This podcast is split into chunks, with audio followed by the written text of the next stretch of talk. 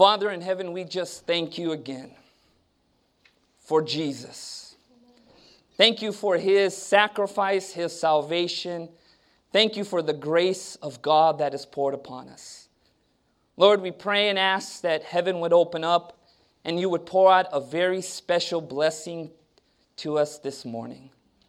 Lord, we pray that you would convict us, that you would challenge, that you would challenge us, Lord, that you would encourage us. For this we pray in the name of Jesus. Amen. Today we're going to be talking, as I said earlier, about the birds, the bees, and the Bible we're going to be taking a good look at what the Bible says about sexuality. And this sermon obviously is going to be by no means exhaustive. It's designed to provoke good thinking and good questions. Can you say amen to that? But this is the kind of sermon I don't want my mom to hear. And the reason why is I have a wonderful Indian mom, although she is not a Christian, but if she ever became a Christian, I don't want her listening to this sermon. I'm okay with anybody else listening to this sermon, but if you know my mom, this is not the kind of sermon I want her to listen to, just because I am her son and I'm afraid of her slippers that she throws. Everybody, take your Bible, let's go to the book of Genesis. We're going to be taking a good look at a very interesting part of history. You know, it's really interesting when you study out the Bible, you study out the Old Testament, and you can study out all of human history. But what the Old Testament is composed of are the prime cuts of human history.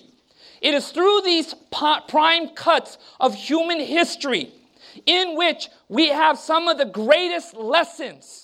And we begin to understand the difference between good and evil, between righteousness and unrighteousness, between godlessness and godliness. Here we are going to take a good look at a very interesting part of human history. It's found in the book of Genesis, chapter 19. Genesis, chapter 19. This story is going to set the stage for what we are going to talk about. Genesis, chapter 19. Genesis, chapter 19. If you're there, go ahead and say amen. Amen. amen. The Bible here is describing the destruction of a city that is well known in human history. It is the city of Sodom and Gomorrah. Now, before you think to yourself, I know exactly what this sermon is going to be about, you just wait. Let's go to the book of Genesis, chapter 19. Let's start with verse 1. Here the Bible says these words Now the two angels came to where? Sodom in the evening, and Lot was sitting in the gate of Sodom. When Lot saw them, he rose to meet them. He bowed himself with his face towards the ground. He said, Here now, my lords, please turn into your servant's house and spend the night. Wash your feet, then you may rise early and go on your way. And they said, No, but we will spend the night in the open square. But he insisted strongly. So they turned into him and entered his house. He made them a feast and baked unleavened bread, and they ate. Now, I want you to pay attention at what begins to happen next. Pay attention to specific details and words in this next verse. And before they lay down, the men of the city, the men of Sodom, both old and what? Young. All the people from every quarter surrounded the house. And they called to Lot and said to him, Where are the men who came to you tonight? Now I want you to pay attention to their request and their desire. Bring them out to us that we may know them carnally. Here the Bible begins to describe how a group of men, a group of individuals composed not just of older people, but younger people began to surround the house of Lot. They understood two strangers to Sodom and Gomorrah had come into the city. And they thought to themselves, if we surround this house, if we come together as a mob, we will take these men out and we will experiment with their bodies. Now, generally, when we talk about Sodom and Gomorrah, we stop right here. But I want you to see another point that is very interesting. Notice what the Bible says next. So Lot went out to them through the doorway, shut the door behind him, and said, Please, my brethren, do not do so wickedly. See now, I have two daughters who have not known a man. Please let them bring let me bring them out to you, and you may do to them as you wish. Only do nothing to these men, since this is the reason they have come under the shadow of my roof.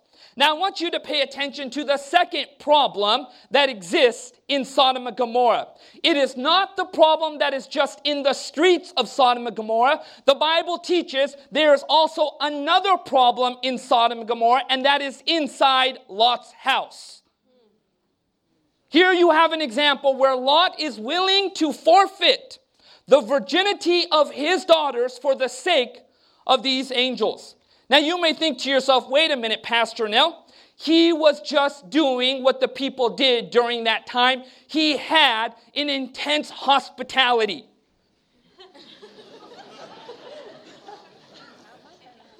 now, friends, even if it was cultural, does not make it right. Can you say amen to that? In fact, in the New Testament, the Bible does not commend Lot's hospitality, it commends Abraham's hospitality. In fact, when you study out scripture, the other example that we have that is very similar to this is in the book of Judges, chapter 13, the final chapters of the book of Judges, where we begin to see the climax of spiritual anarchy. Except in the book of Judges, the, it does not happen on foreign land, it actually happens on Israel's territory. You find these same kinds of dynamics. Oh, but we're not done with the problem yet.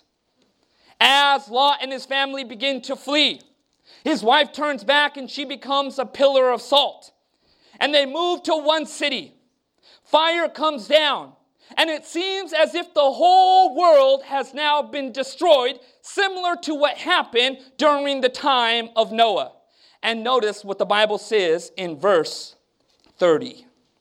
In verse 30.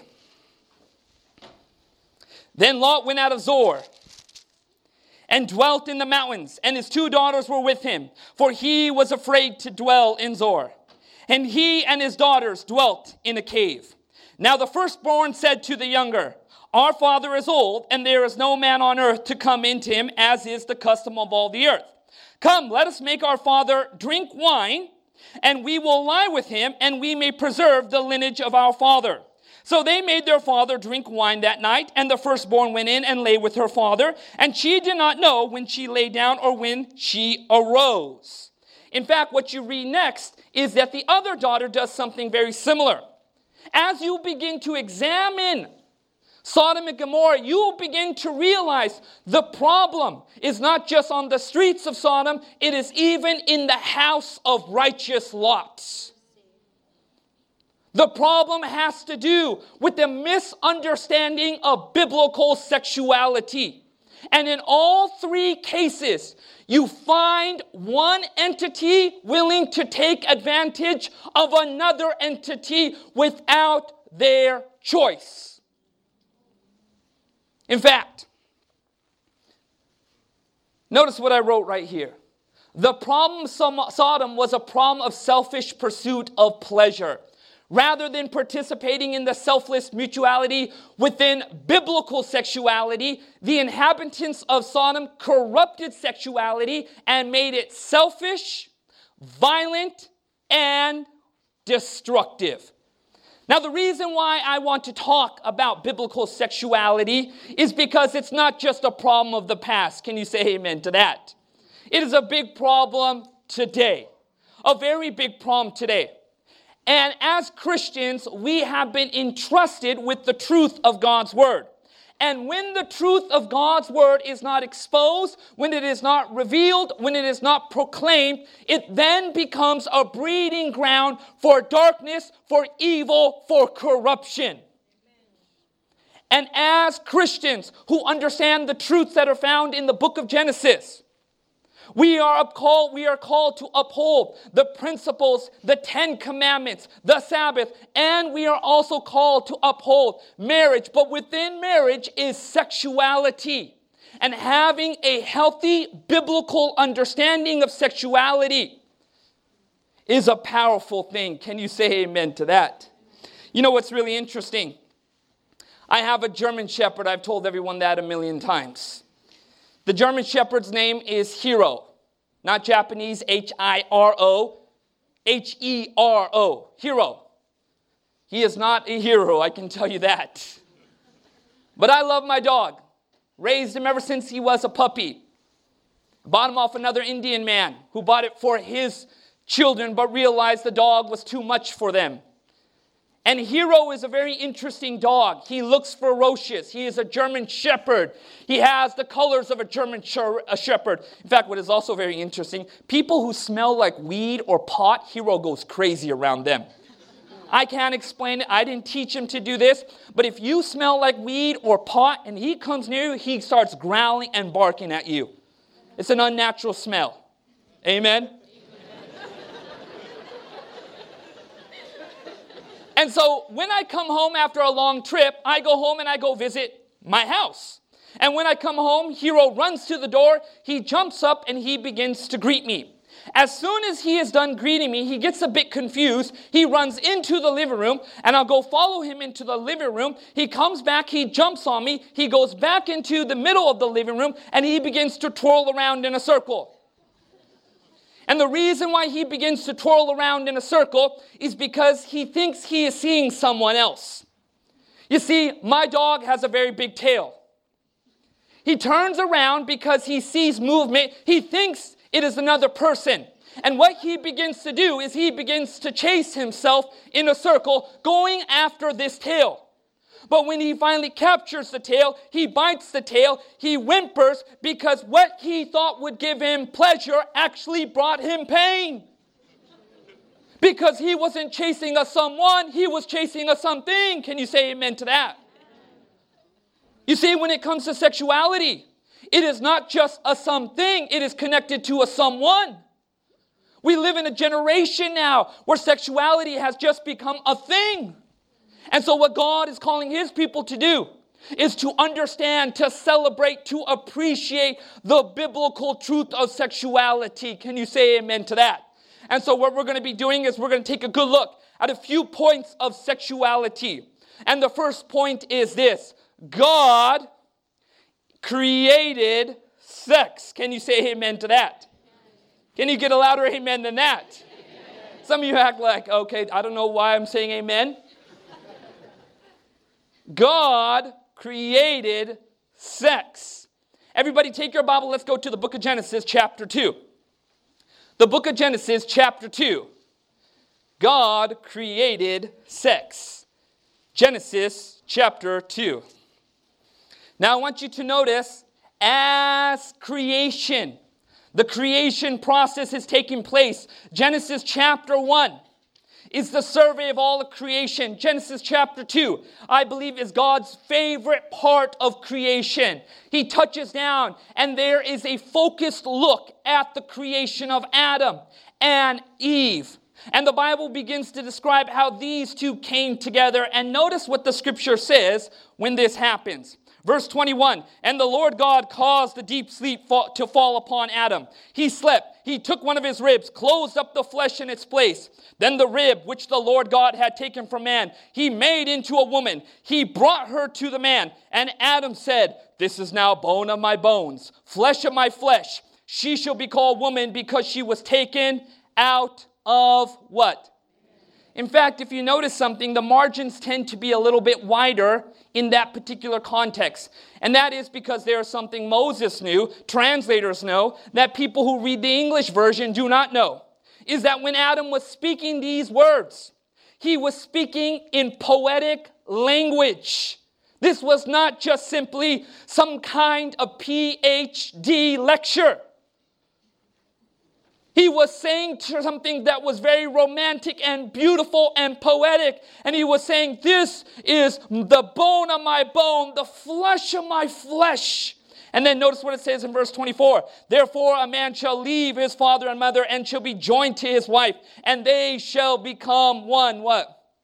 They were both naked, the man and his wife, and were not ashamed. Here you begin to see the intimation of a sexual union that began to take place between Adam and Eve. Here, the Bible begins to describe in very beautiful language of the union of Adam and Eve. Sexuality did not begin after the fall. Sexuality was not created by the devil.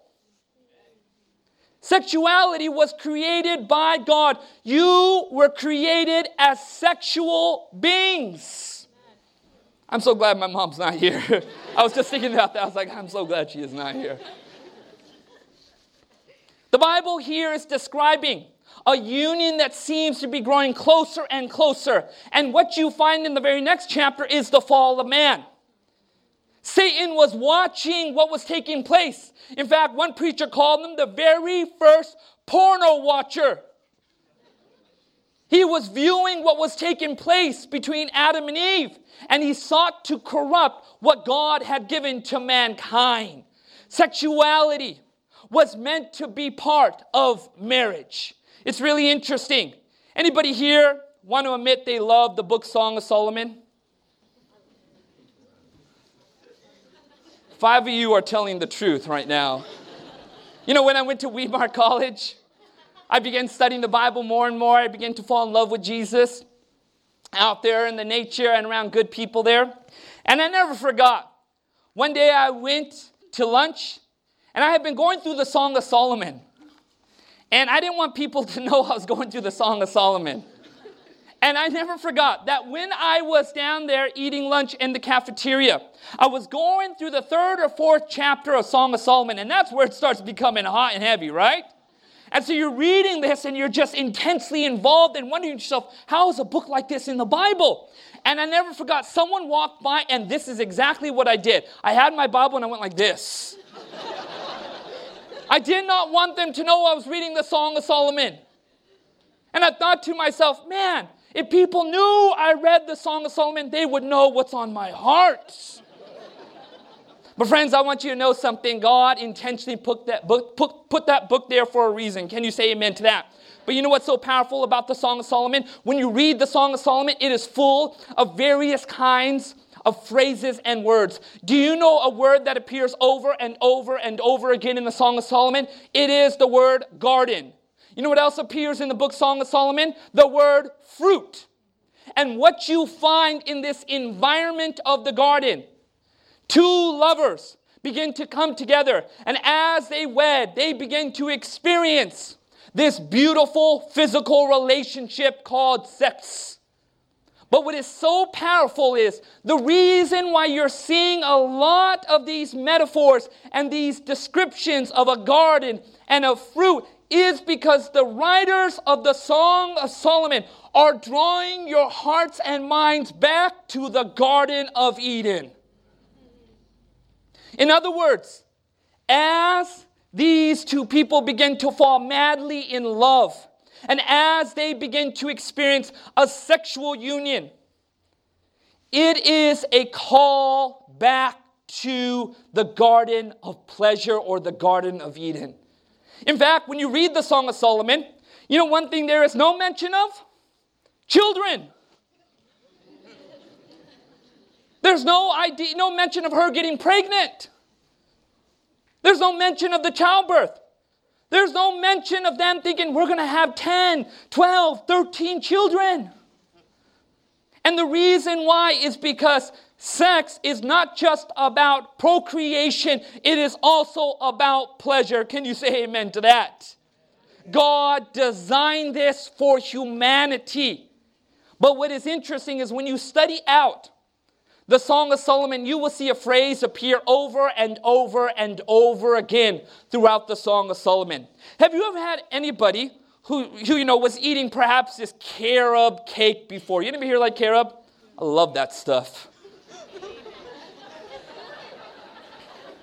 And uh, I remember when someone was just eating this carob cake, I had walked by, and, I, and they were just, just, you know, when someone is eating something so intimately, you can just hear the slurping as they're just like chewing this food, and you could just see the delight in their face, right?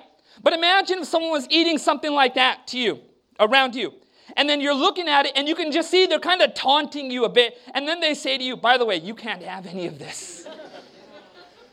And it's interesting when you're reading the Song of Solomon, you get introduced to this beautiful idea of romance, this beautiful marriage, and this beautiful sexual union. And that throughout the Song of Solomon, embedded is this phrase do not do it until you're ready. Don't awaken this until you're ready.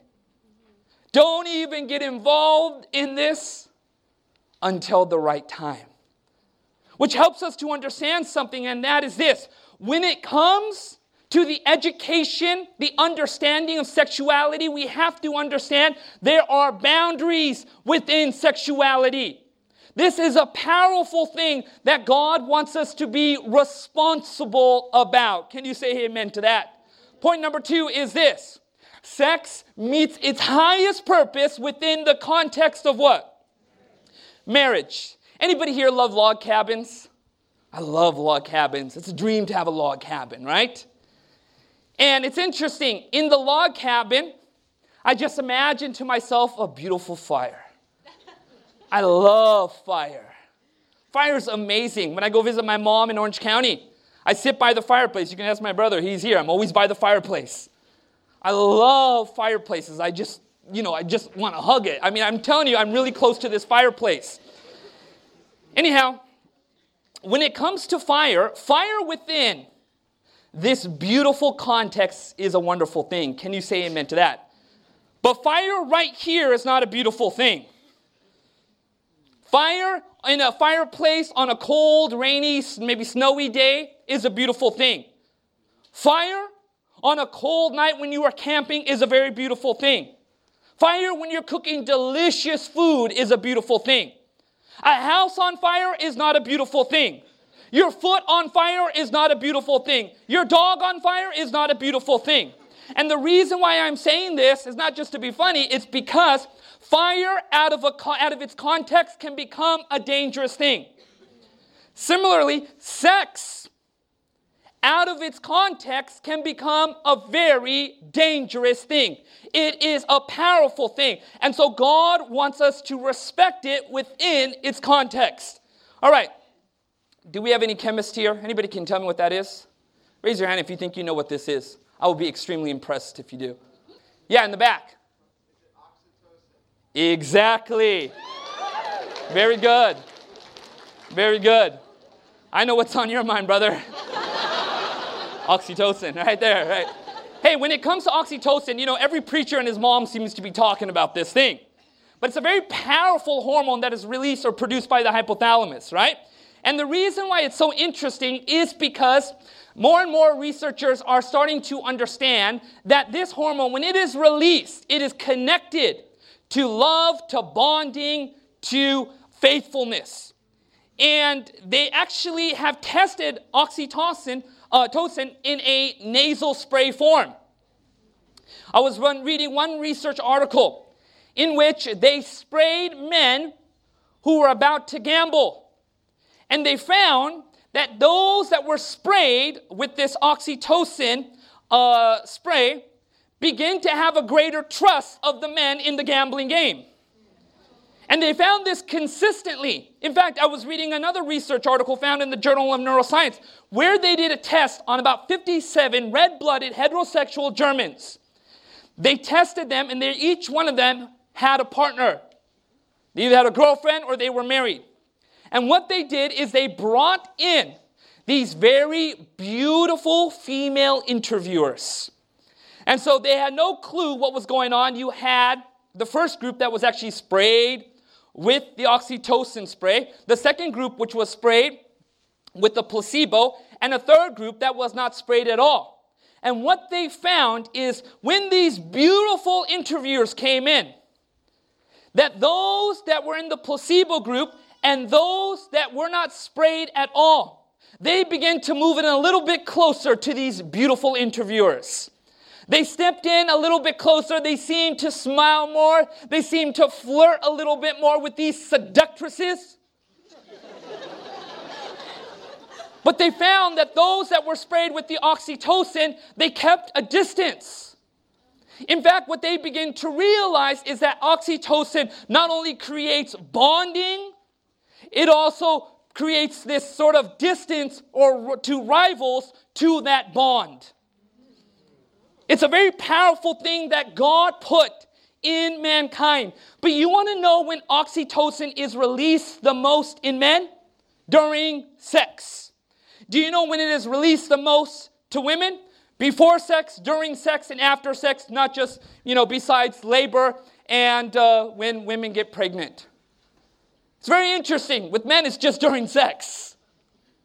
Why am I bringing this up?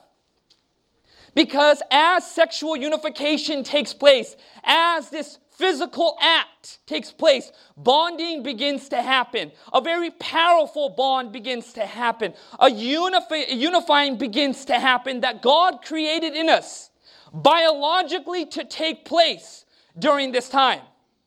In fact, the reason why it is so important to understand why sexuality is very important within the context of marriage is because this is that when people have premarital sex, they end up bonding with each other, they end up getting married very fast, and realizing after about two years of marriage, they married the wrong person. You see, when you violate God's laws, and you violate the principles laid out in Scripture, there are always consequences.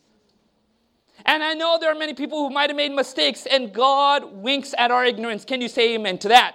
But now that we know better, and now that we understand a little bit more of what the Bible is teaching about this subject, here we begin to see there are plenty of reasons why God wants sexuality between a man and a woman to stay within the context of marriage. Can you say amen to that? Point number three is this sex is a journey, not just a what? So I was doing some research. By the way, this afternoon at 4 o'clock, I'm going to be talking about Leather and Crown, the love story of James and Ellen White. You don't want to miss it. That's at 4 o'clock. Speaking about that, so I was doing some research in preparation.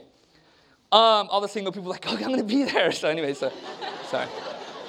And married people too. I'm sure you'll be there, and people and whatever. But anyhow, so I was doing some history, uh, some study into the history of the pioneers, and it's really remarkable because when you study out some of the stories that take place you learn some powerful lessons. You see, James White was, um, you know, told if he, you know, asked if he could marry a young couple, Daniel Bourdeau and this woman by the name of Marion Saxby. And what happened was they were invited to this beautiful estate. So James and Ellen White were there. The wedding took place. And the estate owners told James and Ellen White, hey, after the wedding, you're welcome to stay in this beautiful estate. We want to just offer you a room. So they stayed. But something happened.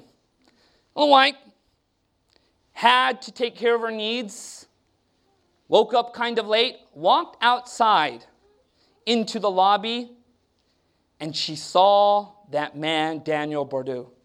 And he was sitting in the chair. His hands were in his face. And he seemed to be full of anxiety. He seemed to be very anxious. He was troubled. On the night of his wedding, he is about to go into his wife, and he is just struggling with the whole thing. And he's just there, a wreck, wondering what's going to happen. Is it going to be as good as everybody says it's going to be? Look what Ellen White says. This is found on the Ellen White estate. When Ellen White went upstairs to retire, she saw a very nervous young man pacing back and forth in front of a closed bedroom door. She suspected a problem.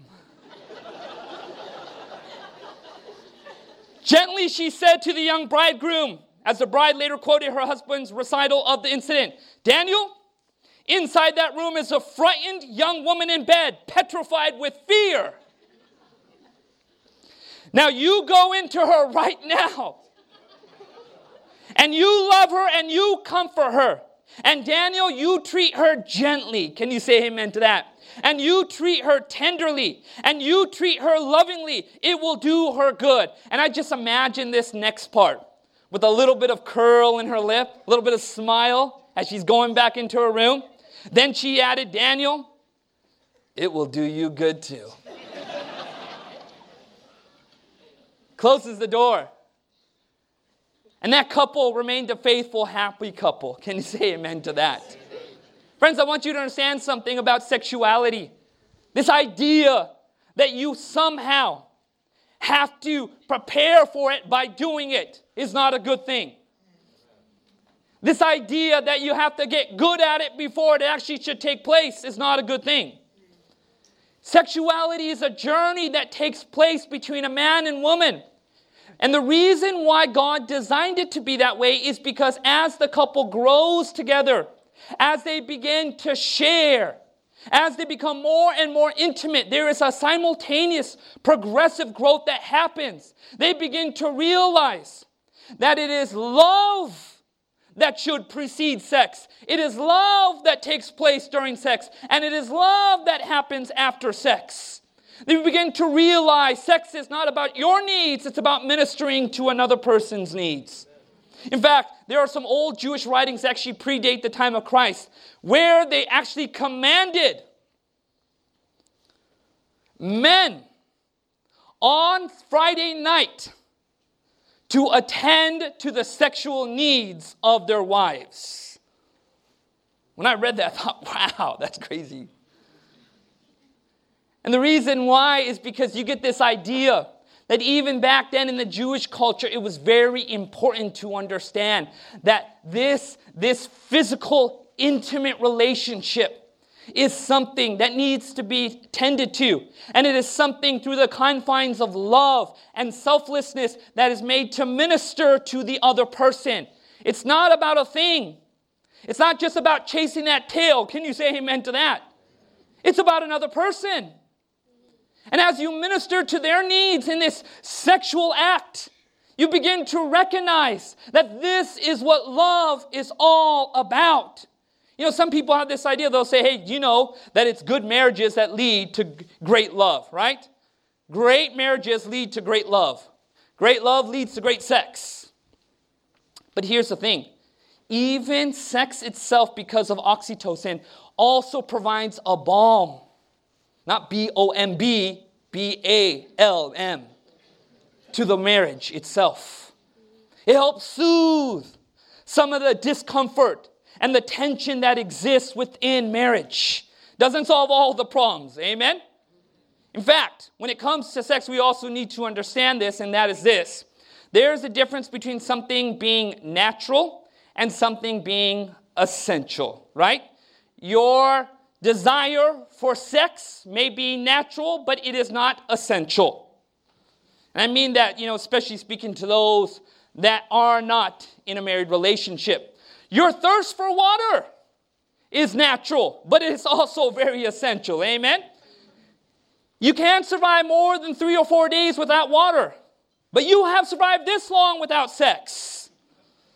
And the reason I'm bringing this up is because sex is not the end game when it comes to life. Amen? It is a tool, it is an experience that plays a part in marriage, and marriage is this beautiful, symbolic act it is a powerful picture of the love of God.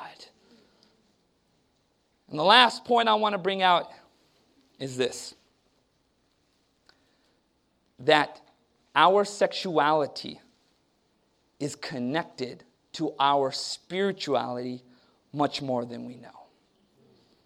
If you have your Bible, let's go to the book of John, chapter 4. The book of John, chapter 4. John chapter 4. Let's start with verse 1. Therefore, when the Lord knew that the Pharisees had heard that Jesus made and baptized more disciples than John, though Jesus himself did not baptize but his disciples, he left Judea, departed again to Galilee, but he needed to go through Samaria. he came to a city of Samaria, which is called Sychar, near the plot of the ground that Jacob gave to his son Joseph. Now Jacob's well was there. Jesus, therefore, being wearied from his journey, sat thus by the well. It was about the sixth hour. A woman of Samaria came to draw water, and Jesus said to her, Give me a drink. For his disciples had gone away to buy food. Then the woman of Samaria said, How is it that you, being a Jew, ask a drink from me, a Samaritan woman? For the Jews have no dealing with Samaritans. Verse 10 Jesus answered and said to her, If you knew the gift of God, amen. If you knew the gift of God and who it is that says to you, Give me a drink, you would have asked him and he would have given you living water. And what begins to happen here is this very interesting dialogue as Jesus begins to offer her something more than she was getting. She had come to this well in the middle of the day to escape scrutiny. She brought her water pot. It was a hot day. This is not the time to bring water and to do hard manual labor. But she went there to get away from all the people. And Jesus happened to be there at that very moment. And when he was there, he begins to talk to her about water, and then he begins to describe something so special that he has for her. He says, If you knew who I was, I would have offered you something much better living water. But you see, friends, before she could be filled up, she had to be emptied out. And notice what happens when the woman is ready to get that water.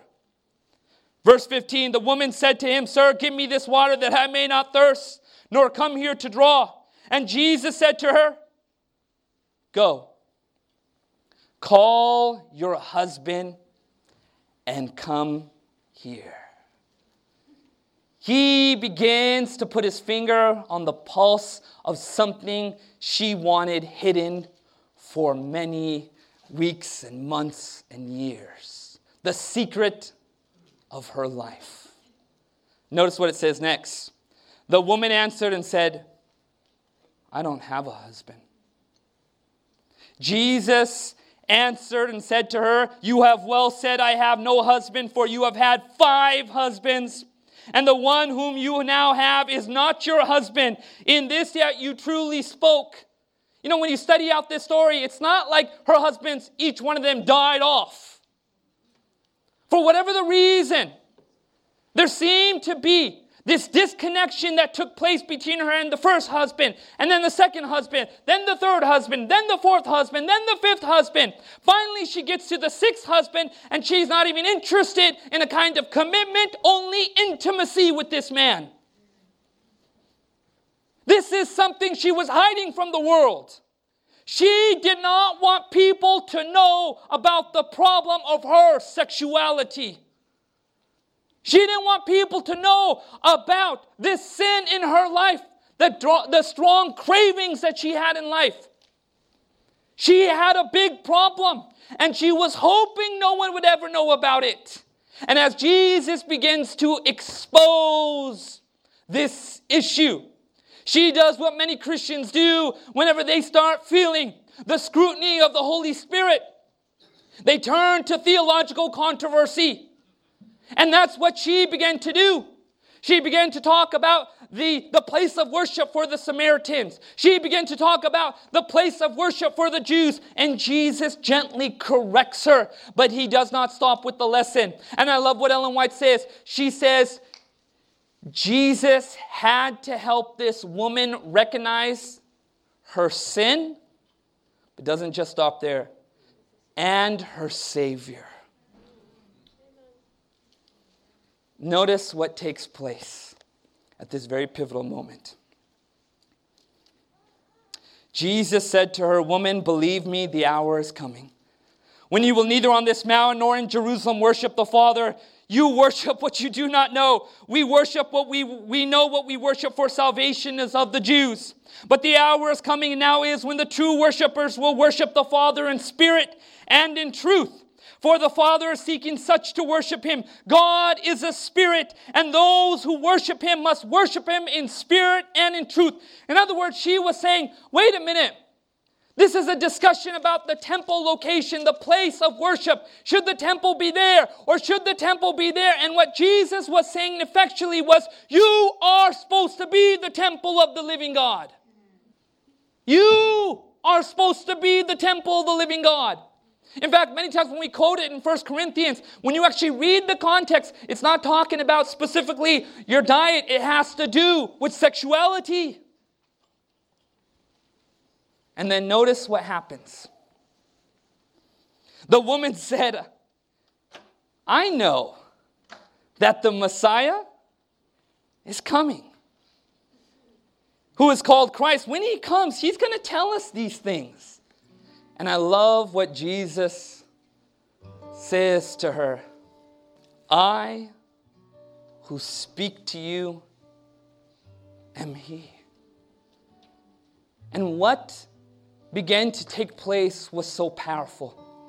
You begin to see the beginning of this woman's conversion, the beginning of this woman's transformation, the beginning of this woman's calling, the beginning of this woman's change in her life. And you know how it took place? It took place when this woman began to realize that the God of heaven and earth knew everything about her life, he knew about her secret sins. But he did not run away. She was fully known and fully loved. And it doesn't say when she left her father, when she left that last person's house, she began to evangelize. No, it was as she was being delivered she began mission work. Friends, I want you to know something, and that is this.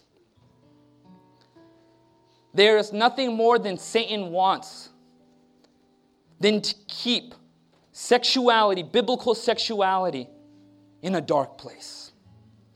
There is nothing more than Satan wants than to keep your sexual issues and problems in a dark place that no one knows about. Because it's in those dark places that evil begins to breed more and more. I want to make something very clear, and that is this to be fully known with all that you are, and yet to be fully loved is where transformation and change begins to take place. The Bible says it is the goodness of God that leads to repentance. Friends, God loved you on the day you were wrestling with thoughts of lust as much as on the day that you gave your heart to Christ. God loved you on the day that you went on that pornographic site on the same day that you were baptized. God loved you when you were messing around with that person who you knew you shouldn't mess around with on the very day that you knew that your calling and elect was sure. It is to be fully known and to be fully loved in spite of your faults, where change begins to happen and I am no fool when it comes to young adults and the struggles that they face. Unfortunately, we don't like to talk about these things, but we need to talk about these things because what you do not confront, you will not conquer. What you do not confront, you will not conquer. God wants to breathe life into your soul. He wants to breathe life into your experience. No longer will sexuality be that sin that seems to push you back, hold you back, that seems to crush you. And what was meant as darkness and death will become a source of light and beauty. I love what the Spirit of prophecy says right here hearts that have been the battleground of conflict with Satan. And that have been rescued by the power of what? Not force, love.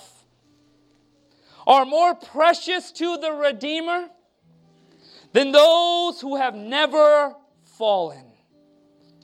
God looked upon humanity not as vile and worthless, He looked upon it in Christ, it as it might become through redeeming love. Today, God is offering to you the water of life. He is offering to you what you need most, and you may not want, but what you need most. And what this woman needed was not just abstinence, she needed sustenance. She needed to know the experience of God who is right there with her and does not run from her during this time that she is broken and needs mending. And God has done the same for you. God wants to empty you out so He can fill you up. He wants to fill you up and He wants your life, your life to be as a fountain that gives life to other people. Want to make this appeal practical, and that is this morning, if you have sensed the Spirit speak to you, you have sensed in your life a great need, and you sense the brokenness in your own soul Jesus is inviting you to the well.